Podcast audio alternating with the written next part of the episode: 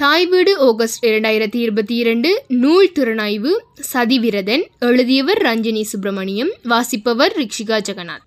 எழுத்தாளரின் வெற்றி தரமான இலக்கிய படைப்புகளால் நிகழ்கிறது என்பதும் அவரது ஊடக மொழியின் மூலம் வாசகரின் மனதில் தனது தனித்துவமான தடங்களை பதிக்கிறார் என்பதும் அனைவரும் அறிந்த ஒன்று. சமூக பிரஜை மிகுந்த தனது எழுத்துக்களால் வெவ்வேறு கருத்துக்களங்களில் உருவாக்கப்பட்ட பதினேழு கதைகளை கொண்ட இச்சிறுகதை தொகுதியின் ஆசிரியர் முப்பது ஆண்டுகளுக்கும் மேலான இலக்கிய அனுபவம் கொண்ட குரு அரவிந்தன் அவர்கள். இச்சிறுகதை தொகுதியின் கதைக்கருக்களை இல்லற உறவு சிக்கல்கள் பால் சமநிலை ஓரினச் சேர்க்கை யுத்தகால வன்முறை மனிதநேயம் போன்ற தலைப்புகளில் வகைப்படுத்தலாம். அனைத்து கதைகளின் ஆழத்திலும் படைப்பாளி சந்தித்த உண்மை சம்பவம் ஒன்றின் நிழல் படிந்தே இருக்கிறது என்பதும் அதனூடாக சமூகத்திற்கு சொல்ல நினைக்கும் செய்தியும் வாசிப்பின் முடிவில் பெறும் அவதானமாக உள்ளது. தனது உரையில் ஆசிரியர் கூறுவது போல தாயகத்தில் தவறு என்று சொல்லப்பட்ட பல விடயங்களை புலம்பியர் மண்ணில் தவறானது என்று ஏற்றுக்கொள்ளவில்லை. அதேபோல சரியென்று நினைத்த சில விடயங்கள் சரியானதாகவும் படவில்லை. என்பதான முரண் மனநிலை புலம்பெயர் வாழ்வியல் அனுபவம் கொண்ட படைப்பாளிகளின் புனைக்கருவுக்கான பெரும் வரம் என்றே கூற வேண்டும். அத்துடன் புலம்பெயர்ந்த முதல் தலைமுறையினருக்கு அடுத்த தலைமுறையினருக்குமான கலாசார மற்றும் தலைமுறை இடைவெளிகளும் கதைகளுக்கான கருவினை அட்சய பாத்திரமாக வாரி வழங்குகின்றன.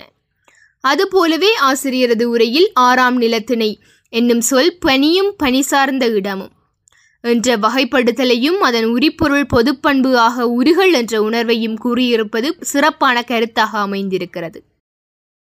குடும்பம் சமூகம் பொதுவாழ்வு நண்பர்கள் உறவினர்கள் என எல்லா மட்டங்களிலும் மற்றும் இனக்கலவரம் யுத்த நிலை முதலான அனர்த்தங்களிலும் பெண்கள் மிக எச்சரிக்கையுடனும் உள்ளுணர்வின் வழிகாட்டலுடனும் வாழ வேண்டியதின் அவசியத்தை ஆசிரியர் சில கதைகளில் கருப்பொருளாக்குகிறார்.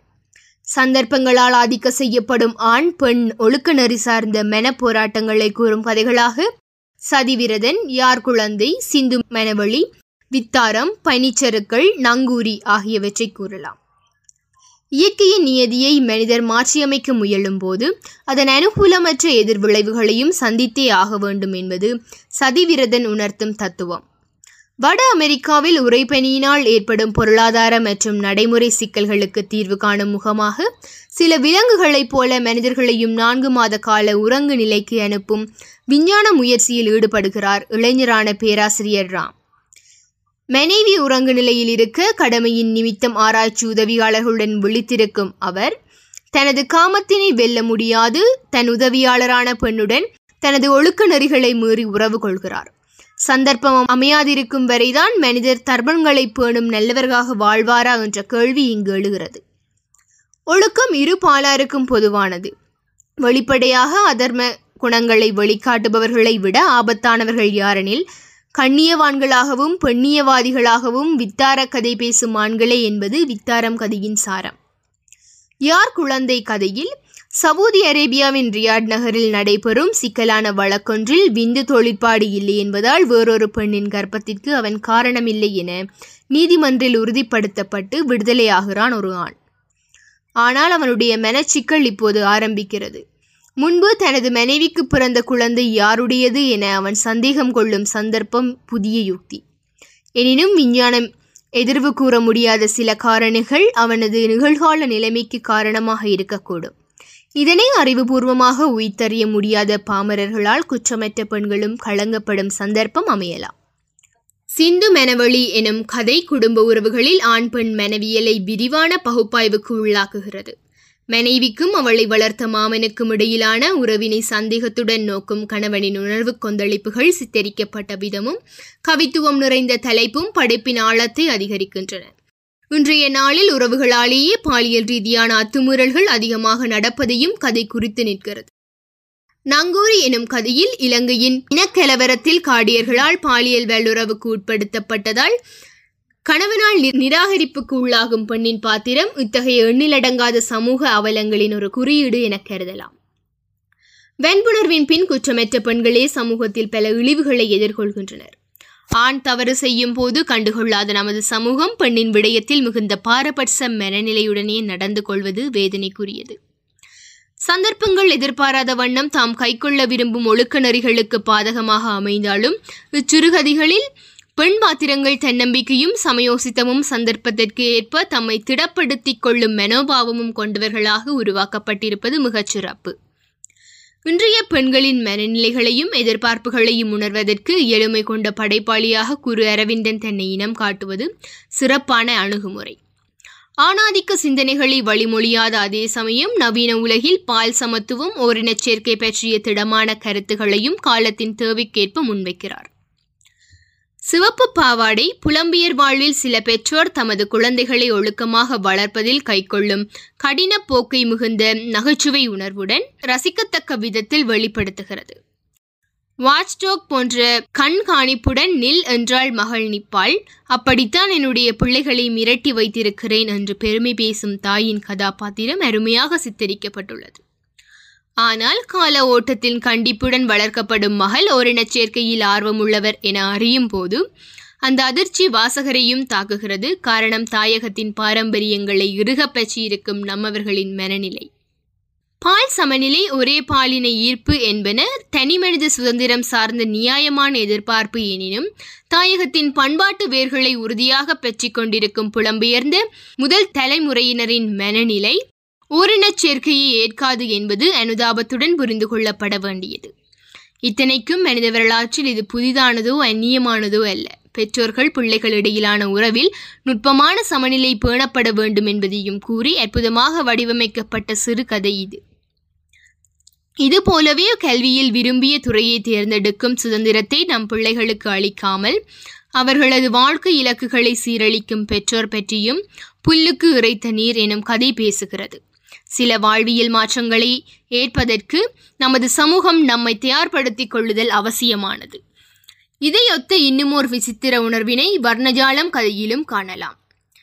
தாயகத்தின் சாதியம் கூறி உறவினர்களால் பிரிக்கப்பட்ட காதல் பின்னாளில் பிரிதொரு தேசத்தில் மெற்றுமோர் காதலில் நவீனமயப்படுத்தப்பட்ட பெயருடன் மனமின்றியேனும் ஏற்றுக்கொள்ளப்படுகிறது வெளிநாடும் வெள்ளைத்தோலும் தாயகத்து உறவுகளின் மனநிலையில் விந்தியானது. மனித உறவுகளின் மேன்மை கேள்விக்கு உள்ளாக்கப்படும் காலகட்டம் இது. சமூக பொருளாதார நிலைமைகள் சார்ந்து பெற்ற தாய் தந்தையர் உட்பட அனைத்து மட்டத்தினரும் இந்நிலைமையை எதிர்கொள்கின்றனர். சுமையில் இக்கருத்து உணர்வுபூர்வமாக கூறப்பட்டுள்ளது. இலங்கையின் யுத்த நிலைமையால் இடம்பெயர்ந்தோரும் வலிர்ந்து காணாமலாக்கப்பட்டவர்களும் அங்கிருக்கிறார்களே என்பதை அறிய முடியாத கொடிய நிலைமை இன்று வரை தொடர்கிறது. யுத்தம் ஒன்பது மக்களுக்கு தந்த கொடூரமான பாதிப்பை விளக்கும் கதை இது. இவ்வாறான நிலைமையில் சிறு ஆறுதல் தருவது உறவுகள் தொடர்கதை எனும் படைப்பு. பெற்றோருடன் தாயகம் வரும் சிறுமி காணாமல் போன பாட்டியை நினைவு மறந்த நிலையில் முதியோர் இல்லத்தில் காண்பது உணர்வு பூர்வமானது உடல் மொழியாலன்றி வாய்மொழியால் புரிய வைக்க முடியாத நேசம் விலங்குகளுடையது. அவை தம்மை வெளிப்படுத்த முடியாத குறையில்லாத வண்ணம் விலங்குகளின் மனதையும் வார்த்தைகளால் மொழிபெயர்க்கிறார் கதாசிரியர். காட்சியகத்தில் பாதுகாப்பு வேலியை தாண்டி தனது இருப்பிடத்தில் தவறி விழும் சிறுவனை காப்பாற்ற முயல்கிறது ஹரம்பி என்ற சிம்பென்சி.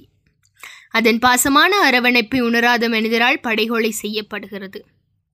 குட்டி திமிங்கலம் எனும் மற்றமோர் கதையில் பலராலும் நேசிக்கப்பட்ட நீல திமிங்கலம் இறக்கும்போது அதன் எலும்பு கூட்டை வியாபார நோக்கத்திற்காக பெற முயலும் மானுடரின் மனிதநேயமற்ற செயல் கூறப்படுகிறது. அதனை பெற்றுக்கொள்வதற்காக தன் பெண்மையை ஆயுதமாக்கும் கடலோர உணவு விடுதி சொந்தக்காரி மேர்லினின் சாகசம் வெறுப்பை தருகிறது. அட மானுடா நலமா கதை வித்தியாசமான கற்பனை. விமான பயணத்தின் போது ஈர்ப்பு கொண்ட ஒரு ஆணும் பெண்ணும் விபத்தில் சிக்கி விமானம் காட்டினுள் விழுந்தபோது அறிவு முன்னேற்றம் கொண்ட இனம் தெரியாத விலங்கு கூட்டத்தில் சிக்கிக் கொண்டனர். விலங்குகளைப் போல பட்டி அணிவித்து நடத்தப்படுகின்றனர். இவர்களின் காதல் நடவடிக்கைகளை குறைக்க அவ்விலங்கு கூட்டம் ஆணுக்கு நலமெடுத்திருப்பது பெண்ணுக்கு பின்பு தெரிய வருகிறது. விலங்குகளுக்கு நிலமெடுக்கும் போது எந்த குற்ற உணர்வையும் கொள்ளாத மானுடரின் செயல் பற்றி இந்த கதையை வாசிக்கும் போது மனவருத்தம் கொள்ள தோன்றுகிறது. அதீத சிக்கல்கள் இல்லாத எளிய மொழிநடை கதையின் உச்சி நிலைமைகளை விலாவாரியாக சொல்லாமல் படிமங்களாகவும் குறியீடுகளாகவும் புலப்படுத்தும் லாவகம் சிலவற்றை வாசகரின் அனுமானத்துக்காக மறைபொருளாக்கல் நவீன உலகியல் மாற்றங்களுக்கேற்ப கதைக்கருவினை தேர்ந்து எடுத்தல் தாயகத்திற்கும் புலம்பெயர் தேசத்துக்குமான உறவு பாலங்களாக களங்களை தேர்ந்தெடுத்தல் பெண்களின் அக உலகினை புரிந்து கொள்ளல் என்பன எழுத்தாளரின் சிறப்பான பண்புகளாக குறிப்பிடப்படலாம். புனைக்கதை இலக்கியம் என்பது வாழ்க்கையின் நிஜங்களையும் அனுபவங்களையும் அடிப்படையாக கொண்டதுதான்.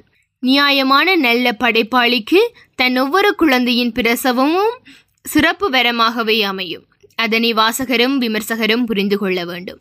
குரு அரவிந்தன் அவர்களின் களமும் உருவும் கருவும் சிறப்பாகவே அமைந்து சமூகத்தை வளப்படுத்தும் பல நல்ல செய்திகளை தாங்கி நிற்பதை உணர்ந்திருக்கிறேன். எதிர்காலத்தில் இன்னும் பல சிறப்பு படைப்புகளை உருவாக்க வாழ்த்துக்கள்.